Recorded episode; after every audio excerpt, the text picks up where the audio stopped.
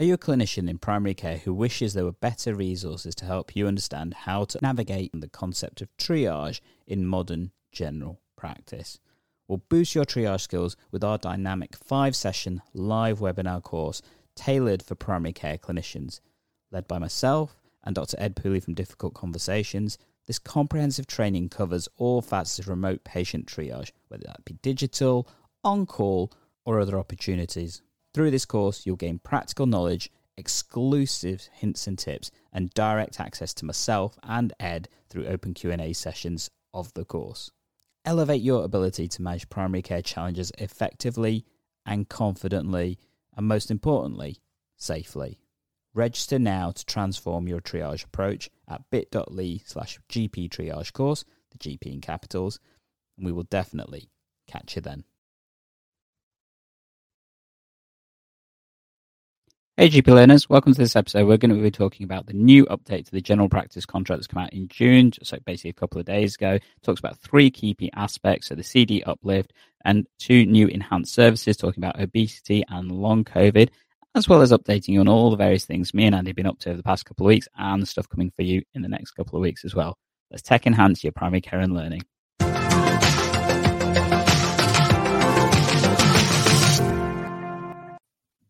How are we doing there, Andy? I'm pretty good, Gandhi. Um, it's a sort of slightly overcast morning over here in my part of Nottingham. How are you doing? Yeah, not too bad. I know we've had a little bit of a break, so our EGP learners may have wondered why we're slightly out of sync compared to what we were doing before. Um, but yeah, it's been pretty cool. Myself and yourself are both taking a little bit of time of leave, desperately needed uh, and stuff, and uh, interesting to go back to the chaos that is general practice as ever. Um, hopefully you all enjoyed our episodes whilst we were away and we've got loads of amazing content coming for you in the next couple of weeks, including, and I'm going to mention this now, our amazing SystmOne user conference on the 30th of June. If you haven't registered for this already, absolutely must do. The content we've got for this is so on point. We just had our onboarding day yesterday with all the sponsors and speakers yesterday, didn't we, Andy? Yeah, I spent some time with some of the uh, the sponsors and speakers yesterday, um, introducing them to the Hopin platform, which is is actually fantastic. A really good way of recreating that experience of going to a physical uh, conference. There's uh, a networking area for those haphazard meetings you can have with interesting people, expo area for interesting sponsors, uh, as well as the normal kind of stage for your keynotes and sort of breakout rooms for sessions. Uh, it does a really good job. Uh, it, it's worth coming along even just to experience the platform. Absolutely. And in terms of the content, it's absolutely on point. So, um, SystmOne are really bringing some amazing things. I, have had a couple of sneak peeks of what they're doing, and hopefully, they'll be ready to go for the conference on the 30th, if not imminently about to be released. So, you will not be disappointed if you join us for the actual event. On top of that, sponsors are bringing some amazing stuff as well in terms of things they're planning and doing. And on top of that, we're going to have all of our fun and usual games of engagement and that kind of stuff as well. Some special prizes um, and a couple of things that even Andy doesn't know about. So definitely make sure you join us. We'll put the links down below. But today we're going to talk about something far more interesting, I think, in terms of the current point of view, and that's the new contract guidance from NHS England that just dropped literally a couple of days ago, explaining additional funding resources for general practice. Um, I know GPs are taking it one way, but I think the media is taking it another, aren't they, Andy? Yeah, yeah. Do you want to bring bring up the Daily Mail? I know um, so we apologise for sharing the Daily Mail, but this is the only organisation that's gone down this line. Yeah, we try we tried to uh, we tried to avoid it, um, but yeah, I I actually heard about this um, via the via the Daily Mail website. Um, not that I'm frequently there, but they do kind of invade my life through other uh, other portals. Uh, before I read the letter, actually, so um, so they've. Uh, it's interesting how quickly these um, letters to general practice and contract variations actually make it out into the mainstream media. Actually, and often um, these journalists are very on the ball, and this is how we we learn about these things through the headlines, which is a really odd way to uh, have a contractual arrangement with your with your main commissioner, I think. So, um, so what sort of taking? taking? You commented previously that there is this cynical view from many GPs, and potentially maybe realistic that actually, um, you know, the media is the way we get our information, not NHS England formally. So often there've been news stories that obviously been broken by the media well before even GPs know about them, and stuff, particularly things like the the contract variations and stuff have been part of that. But yeah, carry on. Yeah, they've gone in a in an interesting yet possibly predictable direction with with this. So Um, so the headline is GPs will be paid a bonus of £11.50 for every obese patient they refer to diet plans uh, and fitness trackers as part of NHS anti-obesity drive, which is actually pretty accurate because that, that, mm-hmm. that does check out with the facts of the contract variation.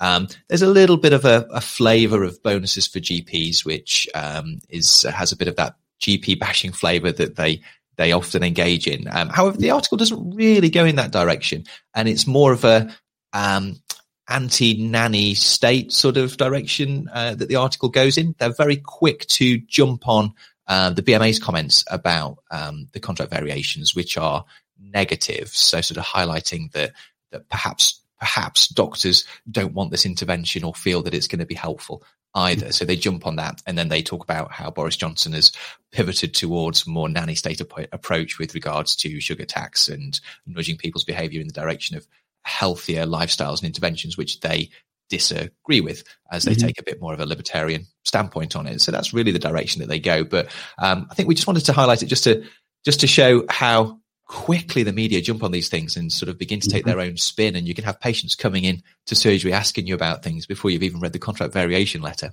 Strange world. Yeah, I mean, we're pretty quick. We're trying to review this within two days of the document coming out, but yeah, they're far quicker. Two hours, I think they they did it in within. But let's talk about the document itself, shall we? So, um, the if you want to follow us on, online, um, you're welcome to check out the link, which is in the, the description of the YouTube video and stuff. So you're more than welcome to follow us on the document. Um, but we're going to go through it from top to tail. It's only a few pages, which is good by NHS English standards. Um, and we're just going to cover through the three main points that are coming through this.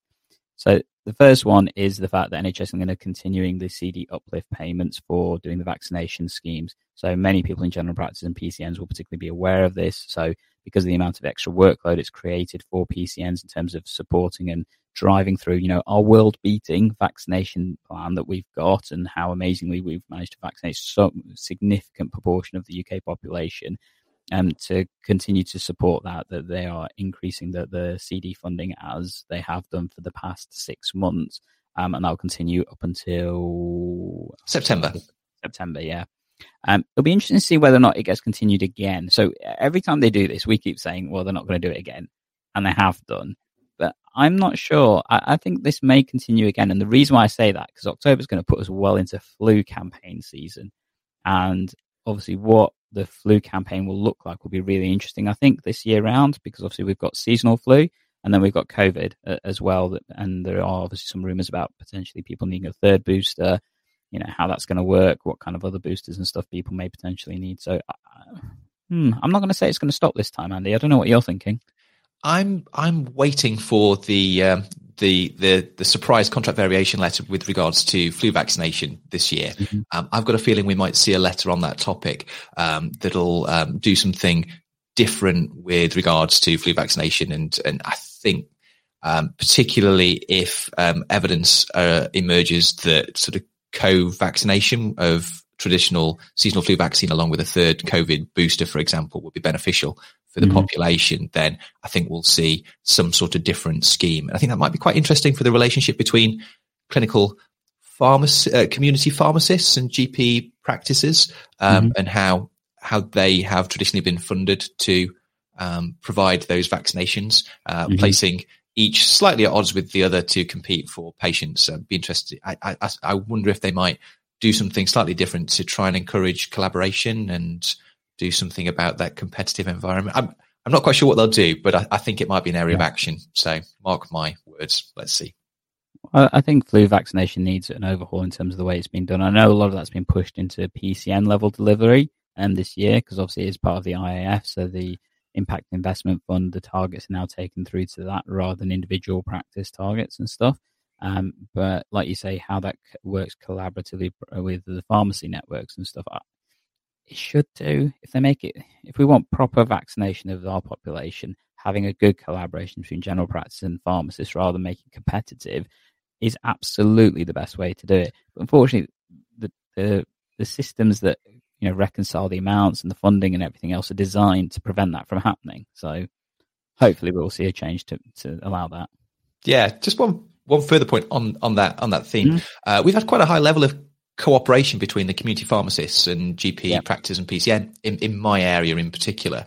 mm-hmm. um, around COVID vaccination. We've been working in partnership with them to deliver um, vaccination clinics for our local population via a specific mm-hmm. Swiftqueue link. So just available for our local population. Um, in parallel to appointments on the national booking system that were provided in those clinics. And that's worked really well.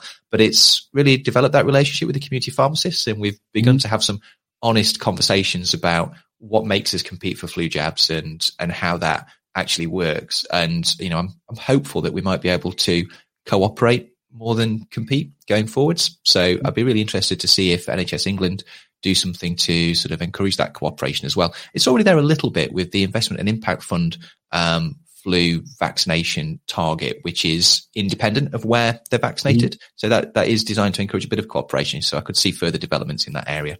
But that's a little bit of a segue away from the main thrust of today's letter and episode.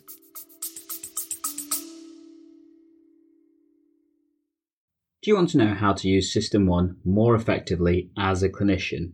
There are various different things you can look at, but there is only one course that can help you understand this and have all my hints and tips on how to use SystmOne so much more effectively, and that's the SystmOne course for clinicians. If you want to have a look at it, have a look bit.ly slash TPP S1 course, TPP and S1 in capitals. But if you do have a look at it, what will you get? Well, you'll get content and information and guides on how to use SystmOne more effectively, from getting started with SystmOne to navigating the patient record to understanding the key parts like doing a consultation, as well as prescribing, clinical admin, communication, and various other information. And this includes my hints and tips on how to use SystmOne so much more effectively so it saves you time and your patients stress in terms of their navigation with their patient journey. If you want to have a look at it, check out the link. As I said, it's bit.ly slash TPP S1 course, and the TPP and S1 are all in capitals, and you will get access to all this content perfectly. Even better yet, there's a money back guarantee. So if you don't actually find this course has helped save you some time, just let me know. I'll refund you the course once you've completed it and stuff. Catch you then.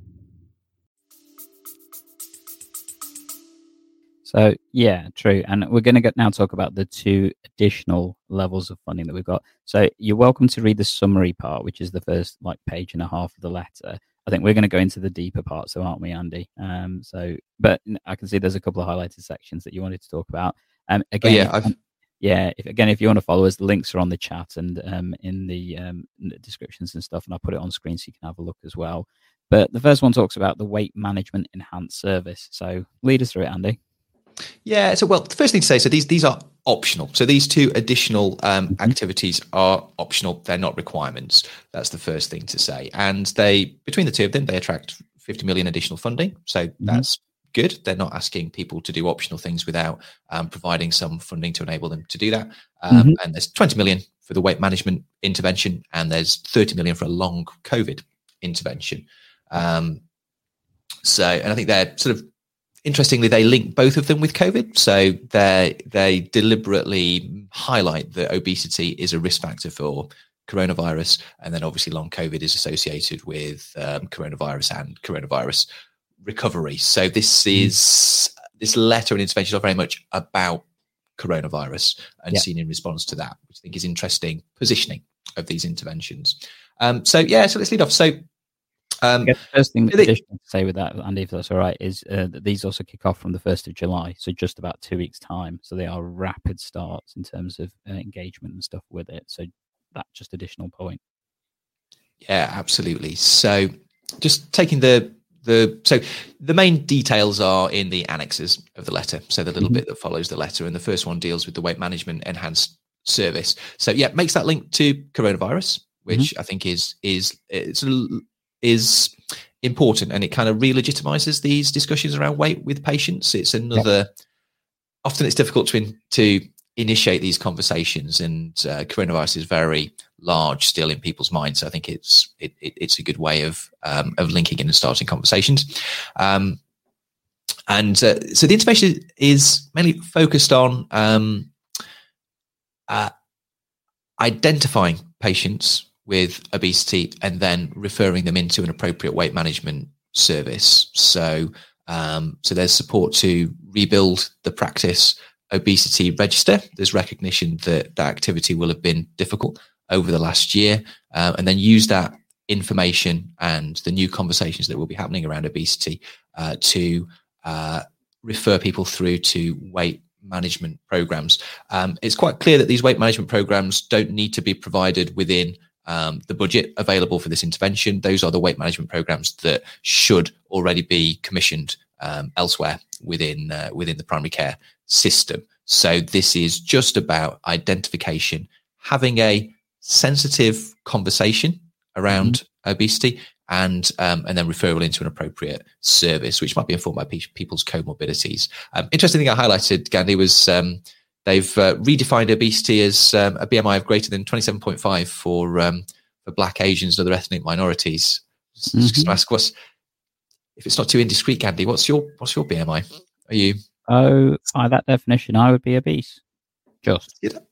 I was I was I wasn't sure whether you'd answer that. You were very welcome to uh, side swerve it, but um, no, no, no. I, am just over that, so I think I'm 27.7 or something like that. My BMI. Um, it fluctuates depending on how active I've been and stuff. Uh, and but yeah, um, but yeah, they, they have. Uh, and okay, so we've had a question of why have they done that? I'm assuming it's why have they reclassified it. So that's come from uh, SS23. I'm assuming because they recognise that actually the risk factors in the um, Black uh, African and Asian communities are actually significantly higher because of BMI, and actually it's recognised that BMI um, usage in Caucasians is different to the other ethnicities, and it has a higher risk factor. Particularly, uh, uh I mean, absolutely in the, in the Asian community, um, you know, things like diabetes and heart disease are, seem to be a lot more prevalent, and a lot of that, you know, is driven by diabetes.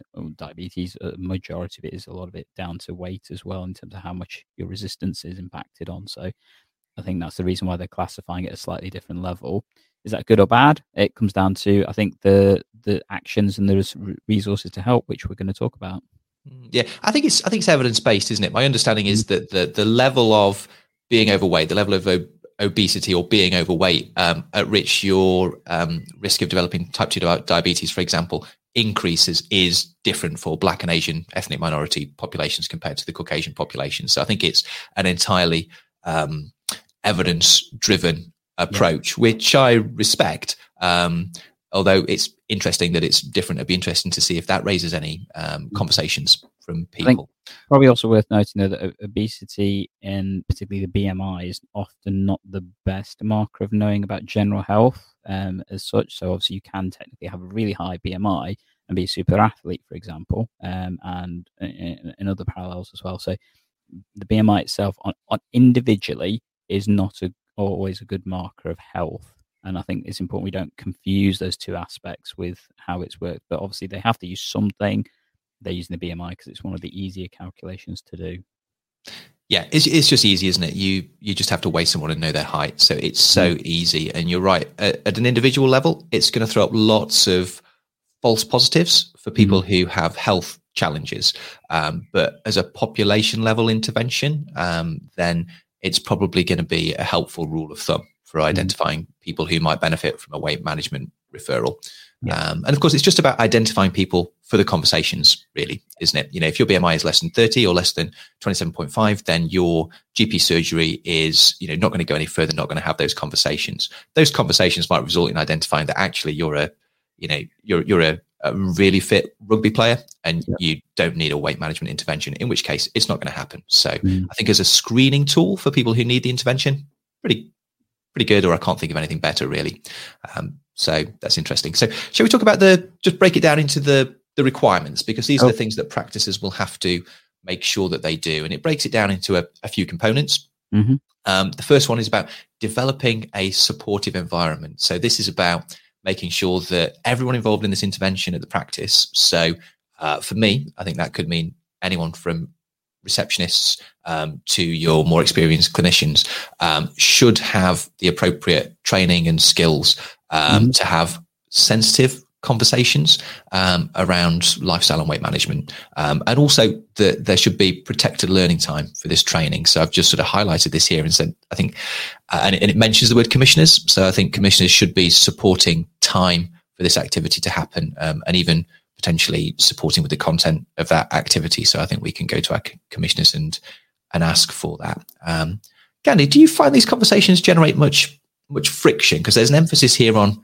trying to, I think, increase people's skills to have these conversations without causing offence. What's your experience of these conversations at your practice? Um, I think inevitably it comes down to how you raise it um, and recognizing the patients that you're raising this with. So, um, you know, sometimes it can go really, really well and it can be an open door to discuss other issues. You know, if you go in the tone of, oh, well, your health issues are caused by your weight and leave it at that, then actually, you know, it's not a great way of doing it. So, having some understanding of useful ways to approach lifestyle change with patients, I think having the education for all practice teams to do that, I think is going to be really sensible. And I like the fact that, and this is the part I really do like about this letter, it doesn't necessarily, well, it doesn't state that it's the GP that has to do this. It does focus on the fact this is a practice team and a network team approach as well.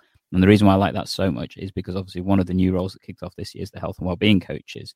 So having their involvement and the fact that they can do some of this work, which is what they should be doing, this is what health and well-being coaches almost perfectly designed to do. You know, having them being able to do this rather than saying it's the GP that has to do everything, as unfortunately seems to be the case often, this part I really like about the letter. So, you know, mm. focusing on that it's a team approach and actually helping the team to understand that principle will be really good. Yeah, just just with, with relevance to this this potential to cause offence, because I, I think mm. this was sort of at the heart of some of the, the BMA's response to this intervention in particular. Um, the, the danger here is that we incentivize GP surgeries to have more conversations around people's mm-hmm. uh, weight, um, where we know that it, it's a really difficult thing to um, to actually change and influence and improve.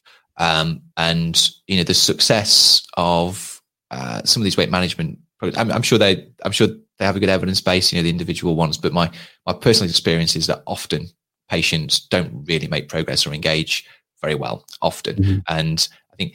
Uh, do you think there's a danger that we just have conversations that cause offense that that sort of damage our relationships when really patients want to be talking as, to us about their diabetes or their hypertension or their heart disease and other things that actually they're more willing to engage with and there's more of an opportunity there to improve their health um, you know but but we kind of spend our time focusing on this because it's incentivized yeah. and you know we lose a bit of that relationship I think it's always possible. I think the reality is, though, with those health conditions you mentioned, we know that weight is intrinsically linked to a lot of the outcomes of those. So if you don't tackle the weight and just focus on the, condition, um, then are you setting yourself up for you know an unsuccessful outcome as a result of it? Because it is part and parcel. Now, now how much of it is relevant that will be something very much on individual patient, and hopefully we should know our patients to some degree in such a way that we can know which ones this is an approach to take and which ones it isn't.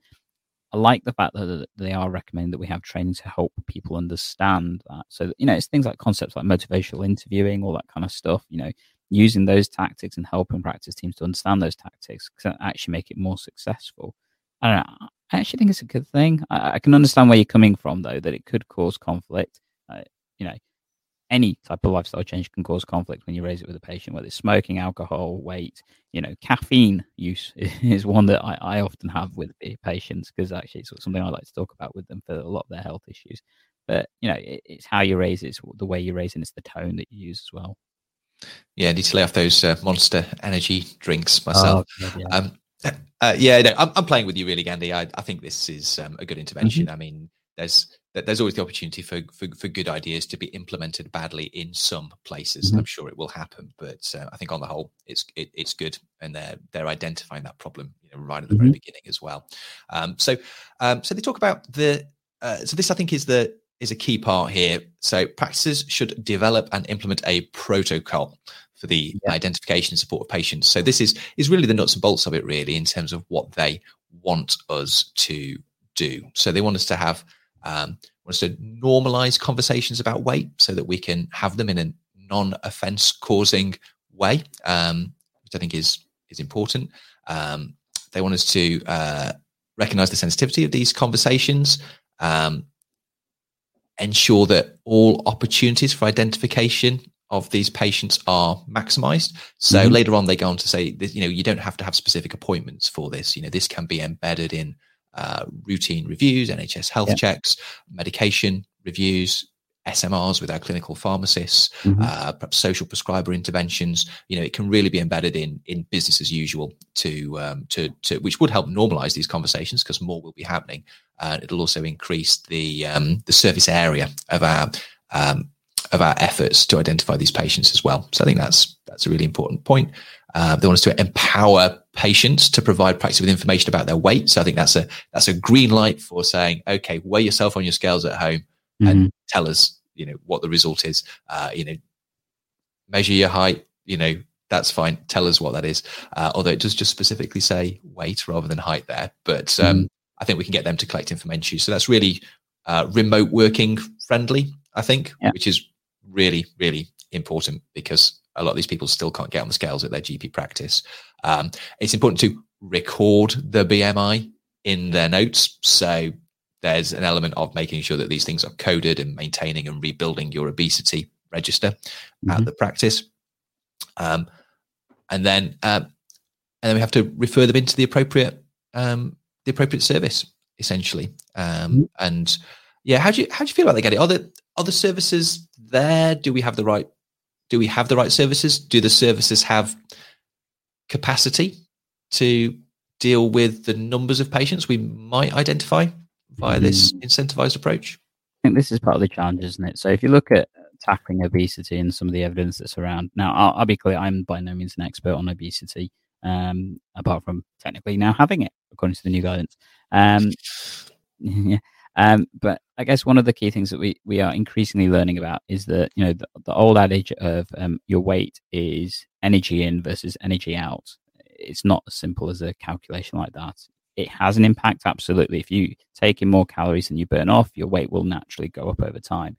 There is increasing understanding that actually it's more complex than that, and it's down to a variety of other hormonal issues and, and things like the the dead mass something or other. It's got some weird name. Once you get to a particular level, so obese and particularly the significantly obese, and we're talking, you know, BMIs 35, 40 plus kind of thing, that actually your body tries to reset itself to those particular weights. And it either it will take either superhuman stand and will, the kind of things that you know, you'd expect people like Shazam and that kind of stuff to have, to but try and break it down once you get to those, you know, super obese levels. So whilst having access to these interventions in tier two. So I think probably what is helpful for us to cover really briefly, Andy, is the difference between um, the, the types of services they're men- mentioning. So tier one services is kind of like your public health campaigns and simple kind of things that most people would, you know, easily be able to access without having to have any contact with anybody else. And they should be provided by your local authorities and things. Um, so, you know, that, that's information on websites, all that kind of stuff. Tier two is the more dedicated support services where it's kind of like a targeted program. Again, they should ideally be provided by your local authorities. Um, and that can be things like um, commission services such as um, you know um, slimming world for example using other party providers to provide educational packages for a length of time to support patients with their weight loss uh, outcomes and that kind of stuff tier three is when it goes to ccgs formally and the healthcare service and that's looking at you know, structured multidisciplinary teams to try and support patients with weight management. And that'll be normally a clinician with specialist interests like a GP or a specialist, uh, physiotherapists, dietitians, psychologists, all that kind of stuff. And that team approach of trying to help support the patients. And clearly that they end up being the, the you know, the, like I said, the BMI 35, 40 plus is that kind of stuff. Apologies if I've got, I've got the number wrong. And then tier four is when you're looking at surgical options which when you get to BMI 40 plus, to be honest, the surgical options are the only ones that actually are evidence based to work. So that's the key issue that we have. A lot of this information focuses on tier two service provision. So that, you know, local authority provided educational packages and stuff. And actually, when you're trying to tackle obesity, particularly the obesity that really matters, you know, the, the, the 40 pluses and stuff, is it likely to be effective? The evidence doesn't really support that. So, yeah, we'll leave you with that one. Yep, there's a problem. But but what does work for weight management? Um, I think you know at an individual level, a lot, a lot of people have success stories, and I've mm-hmm. and I've seen it. But there's a lot of um, population level failure mm-hmm. of of of all sorts of weight management approaches. Um, but you know, at least we get to drive more people through the system. You know, we can, you know, see we can see how this works. You know, if this Mhm. if this doesn't work, then we'll try a different approach in the future. But uh, it sounds like it's grounded on um, on sound principles. Uh, Again, how are you guys going to go about developing this protocol in your practice, or your you know, is there a role for primary care networks here, or at a city level? You know, how do you see this playing out um, for you in Nottingham? So I'm going to give you my suggestion of what people do. Now, you can clearly listen to this, you can clearly adapt it, you can clearly do what you want with it. Um, I would suggest that locally, um, using our practice learning times, there needs to be a package of educational information that services the practice. Okay. So you need to educate the practice as a team and the networks themselves. So our PLTs, practice learning times, are the opportunity, you know, opportunity um, to do so. And if your local area doesn't have practice learning times, this is the best example of why you need them, to be honest. Um, so, you know, that, that's a key thing to have the educational and to give people the opportunity to understand the various different aspects. Next, you use that educational time to create resources either from other areas and the letter does state that there will be some resources being come down from you know the, the center and stuff to supporters but making that a bit more personal in terms of the resources that you have so the opportunity to evaluate what resources you actually have in your area where there's some holes potentially but then also directing that what you need to do for patients and that kind of stuff and then creating some educational content for patients such as like a really brief video of how to tackle weight management issues and the resources that you can support patients with if they're at particular levels and stuff. Then you send out a campaign that says are you concerned about your weight? Here's a video kind of talks about it so the patients can watch and engage that information and ideally having that translated into various languages particularly for areas like ours where we've got obviously patients with non-english speaking issues and then tag that on at the bottom with another link that captures information like if you are please give us your weight and your height and we will then support you with the relevant services to help you from that place. And that can then lead to outcomes either with you know sending information for tier one tier two. If it needs something more significant then you can involve things like your health and well-being coaches. You can involve other areas or you can do direct referrals to you know tier two tier three services and stuff if relevant things. And i think that mechanism a should fulfill the requirements of the enhanced service and b should really help to improve patient engagement with this and mean that we actually do something really effectively. But that's my view. What do you yeah, think? I think yeah, I think that sounds that sounds fantastic, Andy. Um, yeah, really excellent. Um, I think sort of the the sort of city level where people might be developing their PLT sessions is the right Mhm. level for this to happen. Also, PCN level is a reasonable sort Mhm. of level to use some economies of scale to design an appropriate information, uh, appropriate intervention. I think when it comes to developing nice um, packaged information for patients, um, you know, doing that um, at a level bigger than a, an individual practice is often Yeah. a good use of time, and also it often legitimizes that information. If you can say it's come from a group of practices, Mm-hmm. then I think that provides a little bit more legitimacy that your practice isn't just singling you out because they think you might have a problem with your weight and they want their 11 pounds 50 you know no, this is actually part of a national campaign and we're approaching this as a group Mhm. uh, within the city and also you can develop better quality um, information packets for patients. And i think some patients like video some patients like you know written information pdfs you know physical uh, physical flyers you know to to ask them to engage with the program. So i think that that would be a good idea. Um, and then also i think if you're structured about this you can make sure that the right people are doing the right work. So actually getting the information out can sort of be the job of everybody really. Receptionists social prescribers i think can be involved in getting information out to patients. Um, and then when the information comes in you know there, there can be an element of triage around okay how how bad is this person's weight problem? Mhm. and you know if it's about tier one tier two interventions then that really doesn't need to come near the clinicians you know at, at the practice really because that's about signposting them to local authority interventions.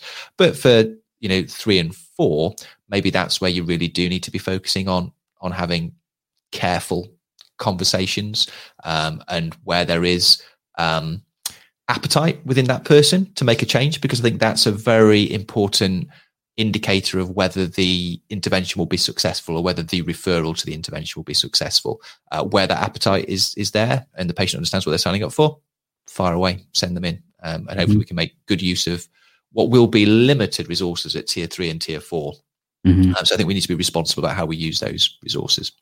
Um, yeah, cool. So And it's important to recognize that even accessing those services, even though they're limited, can be really challenging. So to access tier three services in, in our area requires multiple steps for the patient to have been through. It requires significant amounts of exclusion forms to be filled in from the GP practice. It's, it's not an easy process. It's a really prolonged one that can take time. So making that side of things a lot easier would always be ideal.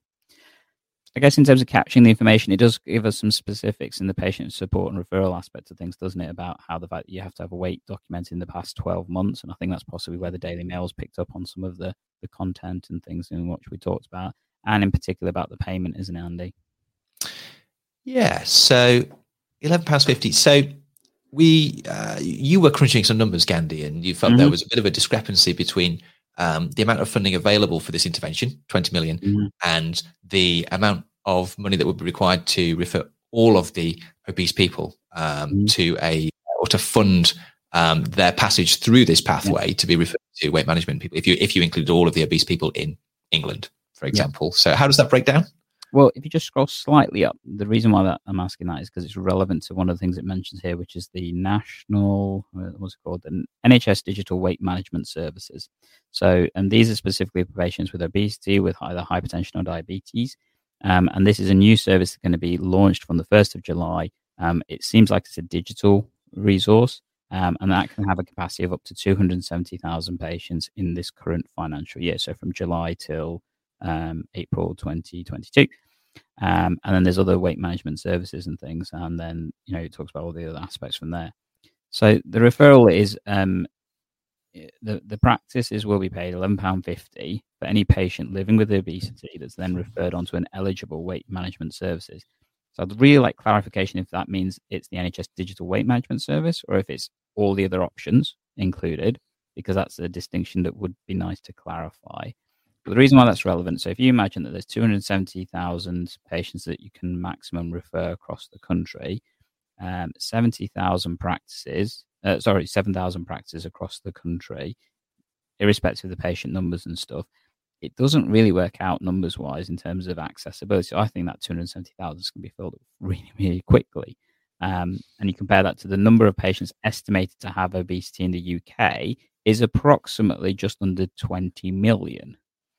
So those numbers don't seem to rack up, and whether the provision of services has got enough capacity to deal with what they're expecting. The other thing, which is the next line, so section 11 that it talks about, um, it says that it's going to be using the data to evaluate this based on March um, 2020 data. And I'm really confused why they're not using March 21 data, which is obviously more accurate and is available.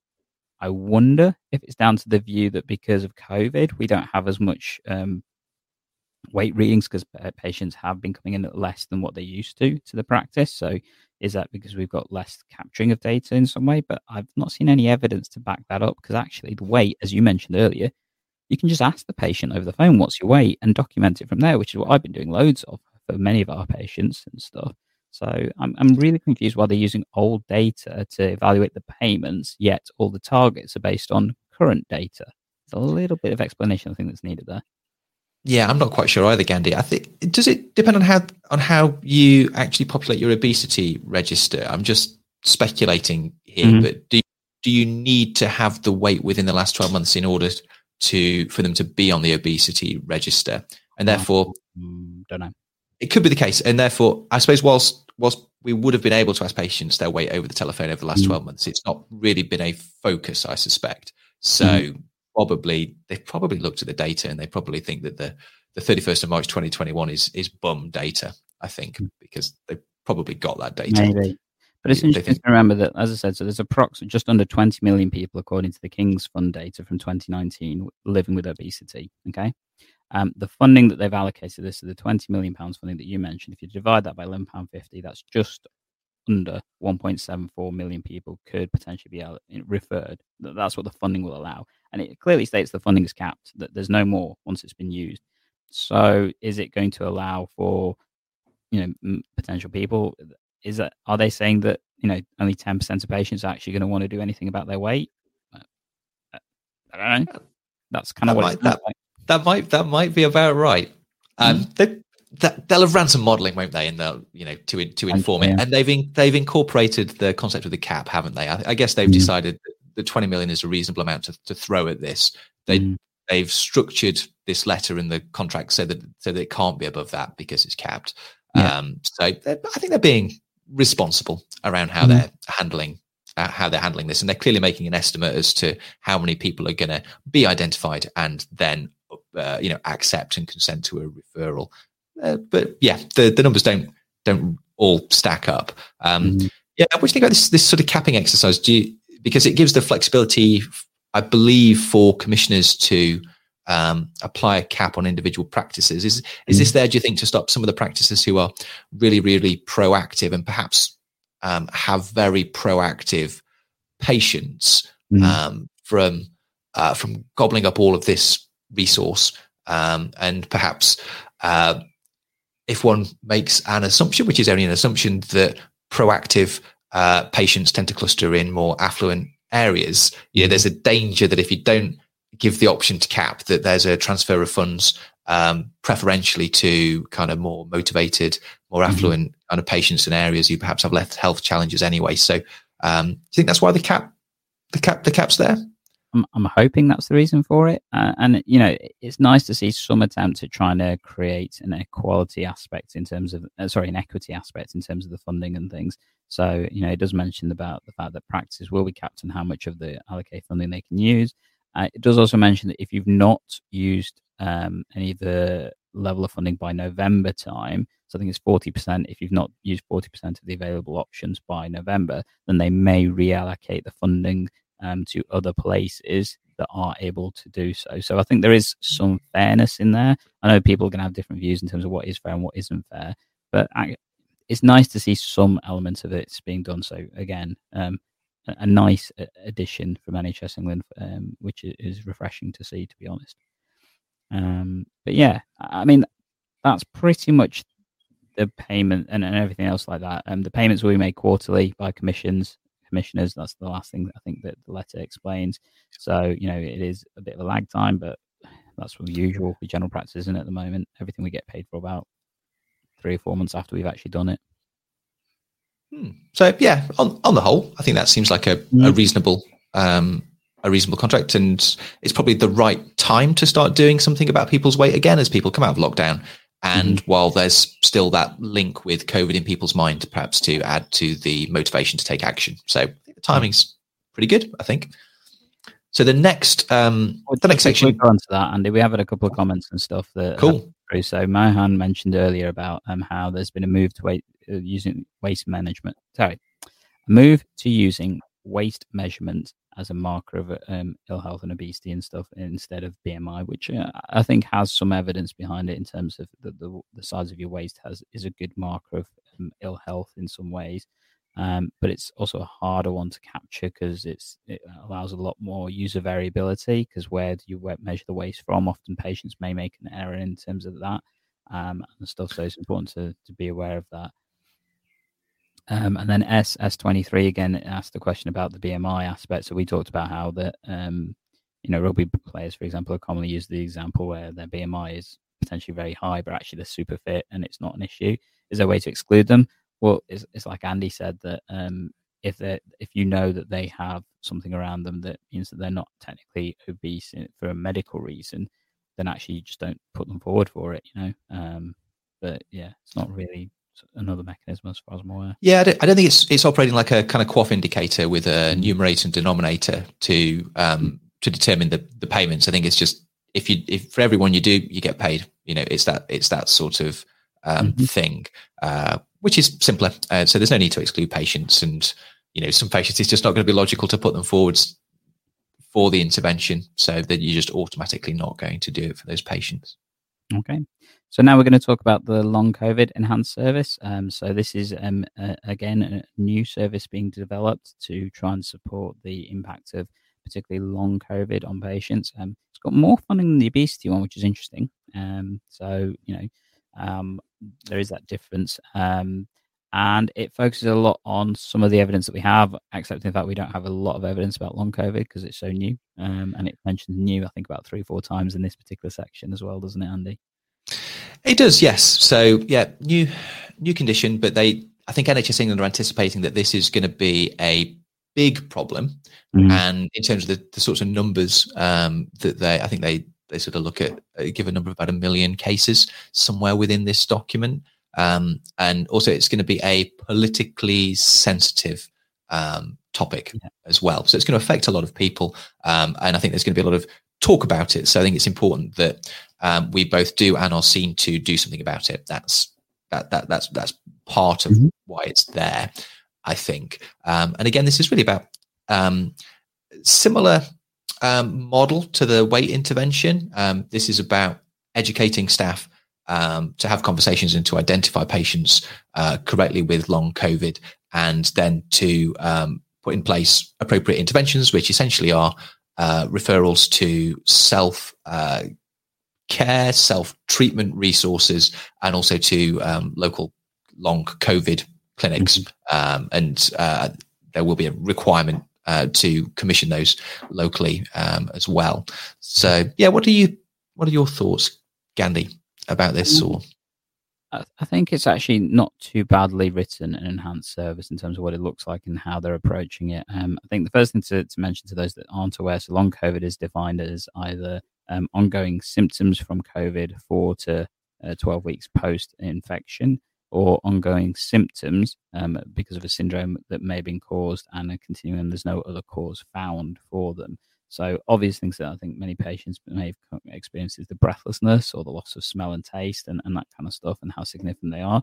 But actually, there are many patients who are experiencing unusual other types of symptoms like palpitations, exhaustion, and a variety of other things that potentially may have been triggered by COVID itself kind of mirrors up to the whole concept of things like ME and other kind of conditions that sometimes are considered to be post-viral episodes and that kind of stuff. Um, but specifically, obviously, this is with reference to a COVID um, um, infection. Um, and I vague and apologies if I have got this wrong. I'm I'm using my memory, which is never always 100. percent But I, I, vaguely remember there's some theories around there that you don't necessarily have to have had a positive COVID test in order to be counted as long COVID. Although that is probably one of the better markers for it, um, because there are some patients that repeatedly tested negative and still had unusual symptoms, which they can't find any other cause for, an assumption that it's been COVID. Um, so there is that element of things. But it does focus a lot on the NICE guidance that's come through. And again, if you want links to that, we put that in the description below, and it is under the document there, as you can see, Andy showing and stuff. Um, so it does mention that a few times in terms of how to structure clinics and all that kind of stuff and things. Um, but it does talk about how and, and, what they're asking us to do. So, so, what did you get from that, Andy? Yeah, so if we break down the requirements, um, so again, very similar to the weight management intervention. So there's a, an, an education component to it. Um, mm-hmm. And they're asking us to make sure that all staff who are going to be involved in this process of identifying, assessing, referring, and supporting patients have training that is appropriate to their role within mm-hmm. the system and their, you know, their, their level of expertise. So the education that's going to be required for your social prescribers, as you said, with weight management, is going to be mm-hmm. quite different to that. It's going to be required of your uh, nurses and your general practitioners will be having more in-depth um, involvement in the clinical assessment of these patients. Mm-hmm. Um, so you need to make sure that appropriate education has been delivered. Um, so yeah, I mean, in terms of how how to deliver that, um, th- this would be you know a fantastic topic for a protected or professional learning time event. Mm-hmm. Um, uh, you know, this is the sort of thing that if everybody's going to be doing it because of the contract requirement in the letter, then it makes sense to do that at scale. Uh, and you can kind of pull in your secondary care specialists and have some really good quality mm-hmm. um, educational material and make sure that that's not just for the clinicians, but for mm-hmm. other people who will be involved in identifying these patients. Um, also talks about sharing of learning within systems and between system partners. Um, so I think that's definitely where primary care networks and potentially wider PLT events can can have a role in terms mm-hmm. of providing a forum to discuss people's experience of dealing with patients with long COVID and um, you know, what is working, what isn't working, and the implementation of this letter.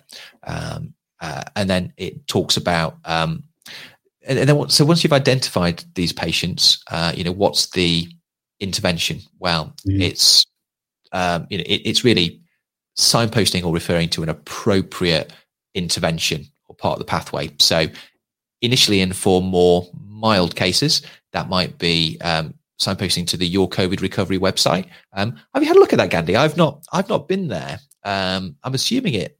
It's Very open. briefly, it's got a nice collection of resources and stuff and information. So yeah, it's, it's a good place to start, I think. Yeah, good. And then, and then, you know, if, if patients still are not making progress and are significantly affected by their symptoms, then a referral to the local uh, long COVID clinic, post COVID assessment clinic, Mhm. whatever they are going to be labelled in your area, um, is the the other intervention. Um, so that, that's essentially what they're asking us to do, um, which um, at face value isn't too much, but Mhm. there's they're anticipating a large number of patients with this syndrome. Yeah. So it may actually amount to quite a lot of work coming through practices. So I think it's good that it's being um, funded. Um, the, the coding section Mhm. actually uh, is, is the best way to break down what it what it wants you to do. I think um, it talks about right. We need to diagnose these patients, so we're going to have to identify and have conversations um, about them. Mhm. We're going to have to signpost them or refer them, and it gives us the you know it tells us there are, are codes that we can use for that. And then, of course, uh, they'll be interested to know if patients are resolved. So we should be applying resolution codes where we know that their long COVID has resolved. Um, Mhm. And that's really what we're going to do. I mean, was there anything you wanted to say before we get on to the assurance and and payment around this intervention? Um? So I'm happy to share what I would suggest to be a plan for people if you wanted. I can give you a plan. Gandalf solution. Yeah, again. Um, so uh, part of this comes down to doing a little bit of work about researching and, and you know auditing kind of the situation you've got. So how awesome would it be if you created a audit based um, template that or protocol that basically went through your system, checked for patients with a positive test for COVID, um, and then check that have they, you know, uh, the prompt or something like that to remind you that four to 12 weeks afterwards to have a contact with that patient just to ask how you're getting on. And that could be either automated through a text messaging system like one of the Florries or various other things that systems may use or an e-consult. And then you can feed back information if they're, you know, having still ongoing symptoms, either direction to the Your COVID website or, you know, do you need a further discussion?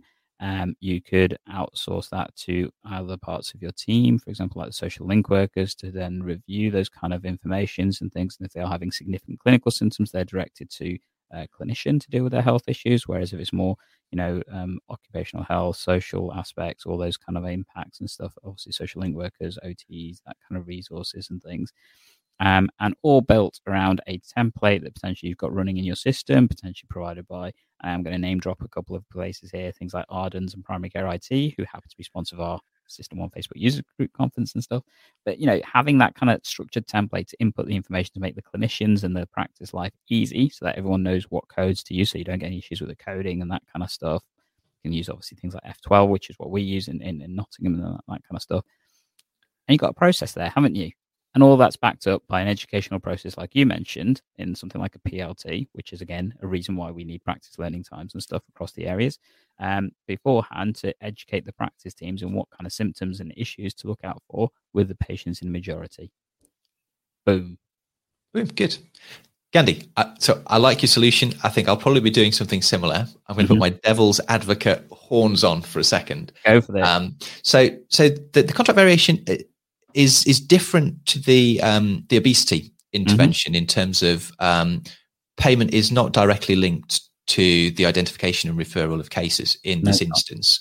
Although when we talk about payment, we'll see that that um, there probably will be an element of assurance which uh, involves data collection of activity based on these codes from practices. So we need to be aware that practices need to do enough. So uh, so because what uh, so we're not necessarily paid for every um, event or person that we put through a Mhm. system. Um, there there is a danger that I, and um, this is potentially slightly controversial, but um, I know a lot of people will be talking about the potential for over identification of patients with long COVID and mislabeling of patients potentially with long COVID, which might actually affect their perception of their health going forwards and their recovery potential going forwards. Um, because there, there will be no positive test for long COVID. Um, uh, you know, a, a, positive test for having had COVID will be supportive of a diagnosis, but you know, diagnosis won't be conditional on that. And a lot of people mm-hmm. with positive tests may not have long COVID. Um, and the sorts of symptom, symptoms there um, are actually quite broad, and they are self-reported. So I know people mm-hmm. would be concerned that we might, we could, if we were very proactive about seeking to label patients with this label, because perhaps we felt um, particularly if we were being paid for it, but even not if we felt we're being judged on our performance on this measure, uh, mm-hmm. we could potentially do harm to patients by giving them an inappropriate label that um, makes them adopt different health behaviors to those that they would if they didn't have the label. So some people might advocate a position which is um, less proactive, but doing a really, really good job if patients um, do come forwards with uh, symptoms that, that really are consistent, but but perhaps placing the onus on patients to tell mm-hmm. us when they're having difficulty. I don't know. What would you what would you say to that sort of challenge? You know, what do you think? I think over medicalization is absolutely a challenge that we all currently face, and that links in with you know overdiagnosis, that links in with um, uh, overprescribing, uh, and you know polypharmacy and all the other aspects. So you're right, we have to be cautious not to o- overdo this because actually is that then creating more harm in the future for those both individual patients and the population as a whole? Um, I think you know clearly what I suggested can be tailored to how you want to use it. So it could just simply be a reminder to the clinician the next time they have a contact: is this something that's relevant? And if it is, you carry on down a pathway. If it's not, then you just yeah, it's just that aid memoir to help you think: do I need to consider long COVID in this particular patient? Um, you know, and that'll be varying. So if you've got a patient that has no active symptoms, you know, six weeks down the line, okay, fine, sorted. If you've got a patient that actually keeps presenting to the practice multiple times because they've got breathlessness, because they've got, you know, um, pal- palpitations and that kind of stuff, having that reminder say, actually, could this have been triggered by COVID? And do we need to approach this in a different way? Do we need to consider other conditions that are potentially linked with that? So the vascular issues and stuff we obviously know more and more about in terms of how COVID affects it does that help to mean that we get a better resolution for that individual patient? Maybe. I don't know. What I like about this one is it's focused on the education and the awareness of the issues. Obviously, what the outcome is after that point, there's less of a focus on in terms of necessarily having, um, you know, targets to hit, which I think is the important thing. It's more just making sure the data's as right as it could be. But you're right, we may always get it wrong. That's unfortunately the challenge with it, isn't it? I think it's a grey area, and I think actually mm. the positioning of NHS England on this is is right, in mm. my opinion, um, because it's a new diagnosis. We're not quite sure what having this label means, you know, yeah. for, for, patients going forwards, or whether we have effective interventions that we can mm-hmm. apply to people with this label. But we know it's going to be a big problem and it's going to be important. So I think the positioning around health, uh, sorry, around education, um, and particularly identifying and helping those people where they definitely have a need is right at this stage.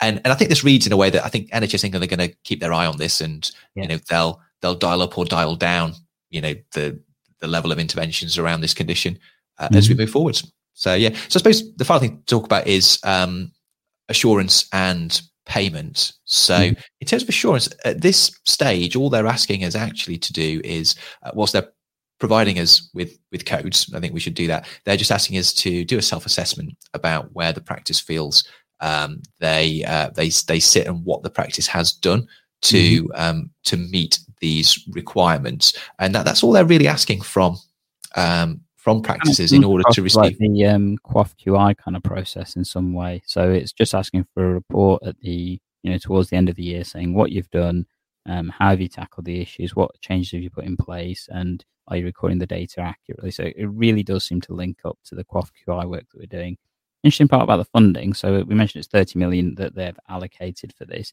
If you divide that by the population sizes and various different things, an average PCN of 50,000 patients can expect to earn approximately 24,000 pounds in total. However, only 75% of that's going to be paid initially, and the remaining 25% will be paid on completion. So um, it's, it's not an insignificant amount of support and funding to to drive this. And I think you know, out of the two enhanced services that they're suggesting, the long COVID one to me seems like the more sensible one for um, you know practices and networks to engage in. And, definitely from a network perspective, I would recommend doing this rather than from an individual practice perspective. because um, I think, like you said, you're more likely to have economies of scale to support you to do that. Um, yeah, it'd be interesting to see if anybody thinks that, that we've missed something in this because, uh, you know, often we see enhanced services with massive potential holes and stuff with it. I, am not seeing any major ones with the, the long COVID one in terms of, you know, it seems to be a win win for majority of people, apart from the fact it's just additional workload. But it's workload that does have some funding with it. So, you know, doesn't seem like it's the worst in the world, to be honest, compared to some of the other things we've had and, and it's optional. Mm-hmm. Although there might be some judgment on those practices that, that don't take action on it, but but it is technically optional. Uh, mm-hmm. the, another thing I would say is so that the funding is to practices, but a mm-hmm. lot of where we've talked about these things would be best delivered. We've talked about PCNs and mm-hmm. you know even wider networks of practices who perhaps share practice uh, learning time, um, and uh, but that's not where the funding is focused. No. So I think that that's that, that that's interesting because uh, I think there'll be a push for primary care networks to help with a lot of this stuff, and I think a lot of them won't be able to resist. And it's the right level to design an, inf- an intervention and an approach mm-hmm. that will be consistent across a community. Um, but the funding isn't going to go to primary care networks; it's going to go to practices. So I think mm-hmm. that's that's interesting. It'd be interesting to know if anybody is able to square that circle. Will practices pay primary care networks to do some of this work and have a transfer of funding, um, mm-hmm. or not? Interesting question. I mean, you're right. It makes a lot more sense to have one learning session across multiple practices than each individual practice in a given area doing their own things because you, just have the economy of scale in terms of doing that. Um, how you then have an additional element, I guess, potentially looking at the outcomes and the individual actions your practice or your area may want to take. Obviously, that's a little bit more um, additional from that point. But I, I just think that, you know, this is something that could work really well from a network perspective. But you're right that the funding will go to the practice as it should do for any enhanced service and stuff. So making sure they're being remunerated for their time and the work that they're doing and stuff. But yeah, it'd be interesting to see how practice take it, and, and more importantly, how clinicians and CDs are going to be approaching this with their practices because uh, they've got really short time to to to get involved and stuff. So uh, I know we've got a network meeting on Thursday, so I'll be raising this at, at that point. Um, obviously, our declaration, both me and Andy, our clinical directors, have yeah PCNs and stuff. So also we, we're talking it potentially from that viewpoint as well. But I think it's going to be a really interesting area and stuff. Yeah, that was that was really helpful, and um, uh, hopefully it's been helpful for for mm-hmm. for the viewers and listeners to go a little bit deep on some of these policy documents. I know that's been um, a lot of what we've been doing recently. Um, mm-hmm. But I, I find making the videos really really helpful, and you yeah. know watch, watching them as well. So hopefully people have found that useful to get up to speed with the with the letter while they've been doing their mm-hmm. ironing mm-hmm. or going for their jog or whatever they've been up to while they've been listening to us. Mm-hmm.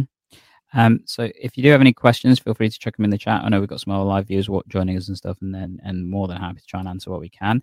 Just whilst we wait to see if we do get any further questions and stuff come in. Um, S twenty three again mentioned about my kind of thing that I talk a lot about is caffeine use and stuff. Can you actually code caffeine intake? I don't think you can actually. I've not seen a code for it. I just tend to raise it with discussions, and it's particularly with patients with sleep issues. Um, I find it a real problem, um, and those with bladder issues, um, particularly frequency and stuff. You know, um, working in, in inner city Nottingham, the number of patients who come to me saying, oh, "I'm peeing all the time and wake up at night to pee," when I actually count how many cups of tea and coffee they have, I'm like, "Well, yeah, about six times the amount I do." So that might be why you're having problems. Do we need to look at that and stuff? But hey, I, I, I, can certainly support your um, assumption there around around that correlation. Mm-hmm. Yeah, if I hit the coffee, I have to uh, sometimes interrupt meetings to go to the toilet. Mm-hmm. Those people who work closely with me will be aware of that behaviour, quirk of mine. Andy. Uh,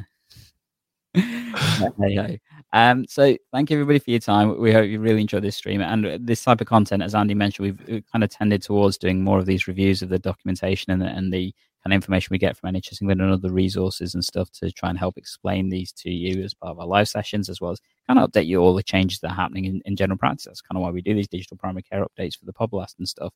And um, next week, we're going to be giving us your recorded content. Um, so, in particular, it's likely to be a supporting tool for our conference, um, just because that's a few days afterwards. Again, if you want to join us for the SystmOne Facebook users group, definitely sign up. It's going to be absolutely amazing. I'm so looking forward to this one if I'm being honest. Um, I, working really hard with uh, our partners and stuff to make sure this is an amazing, amazing conference. And I really genuinely believe the content from this is going to absolutely change people's way that they do things in practice and stuff. So I'm trying my best not to give away too many information and stuff. It's, it's going to be awesome. Yeah, SystmOne have been really great with with some of the innovations you know so far mm. in the last six months that are really going to help us work um, uh, in a you know remote fashion, doing more um, in a digital way. And I'm excited to learn uh, what more is to come from System. Yeah, so, at the so conference just to give some of those headline topics, so there's going to be a massive update for the communication annex and information about that, which has been real game changing. I know for many practices, the link booking stuff, so how you can help support patients booking automatically into appointments and things. Um, use of AirMid and patient engagement, they've got you know, information to come from that. Looking at how you can use SystmOne more effectively from PCN and ICS levels as well, and mobile working. And I, if if they have got this ready for the conference, I think we're going to have some really really happy people out there in terms of the way that they can support um, with you know additional ways of using SystmOne from practice teams and that kind of stuff. And that's just the SystmOne content. We've got Dan's top tips as usual. They're amazing. You know, um, uh, for those that don't know Dan, um, he's one of our SystmOne Facebook user group members. He it basically is my guru for how to use SystmOne. So um, and his top tip session is, is, always, you know, if it was a physical room, I'm pretty sure it'd be standing room only. Um, but thankfully it's not, so you can jump in and join in. Um, I'm doing a session for once, which is going to be weird. I'm going to give my shortcuts so how to use SystmOne more effectively, and we've also got some other community-based um, things as well. And then, as I said, we've got loads of content from our sponsors that is designed to try and make your life easier using general SystmOne in general practice and just generally working general practice as well. So to be a really, really, really, really, really good event. I'm, so how do how do they sign up, Gandhi? Where do they go? Um, so I'll put the link. See, I've forgotten to put the link, haven't I? You've not got it ready. I've not got it ready. I've, I've failed myself on this particular thing, haven't I? This time, Andy. Never mind. Show um, show notes. But I will put it in the show notes. It'll uh, definitely be in the show notes.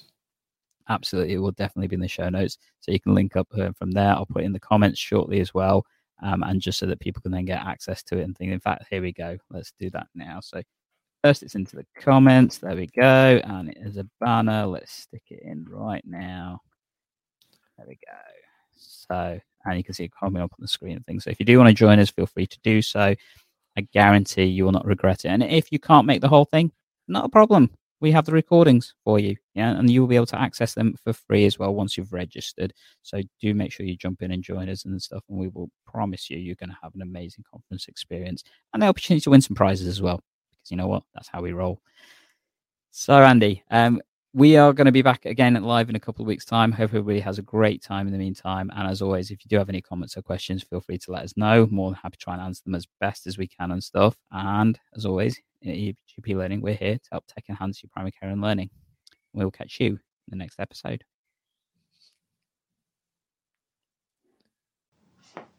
Oh, hello there, GP Learner.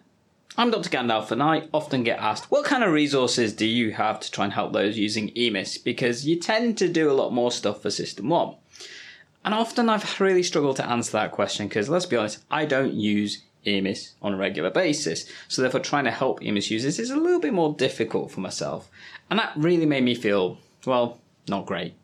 So, I kind of did something to try and help all those EMIS users out there.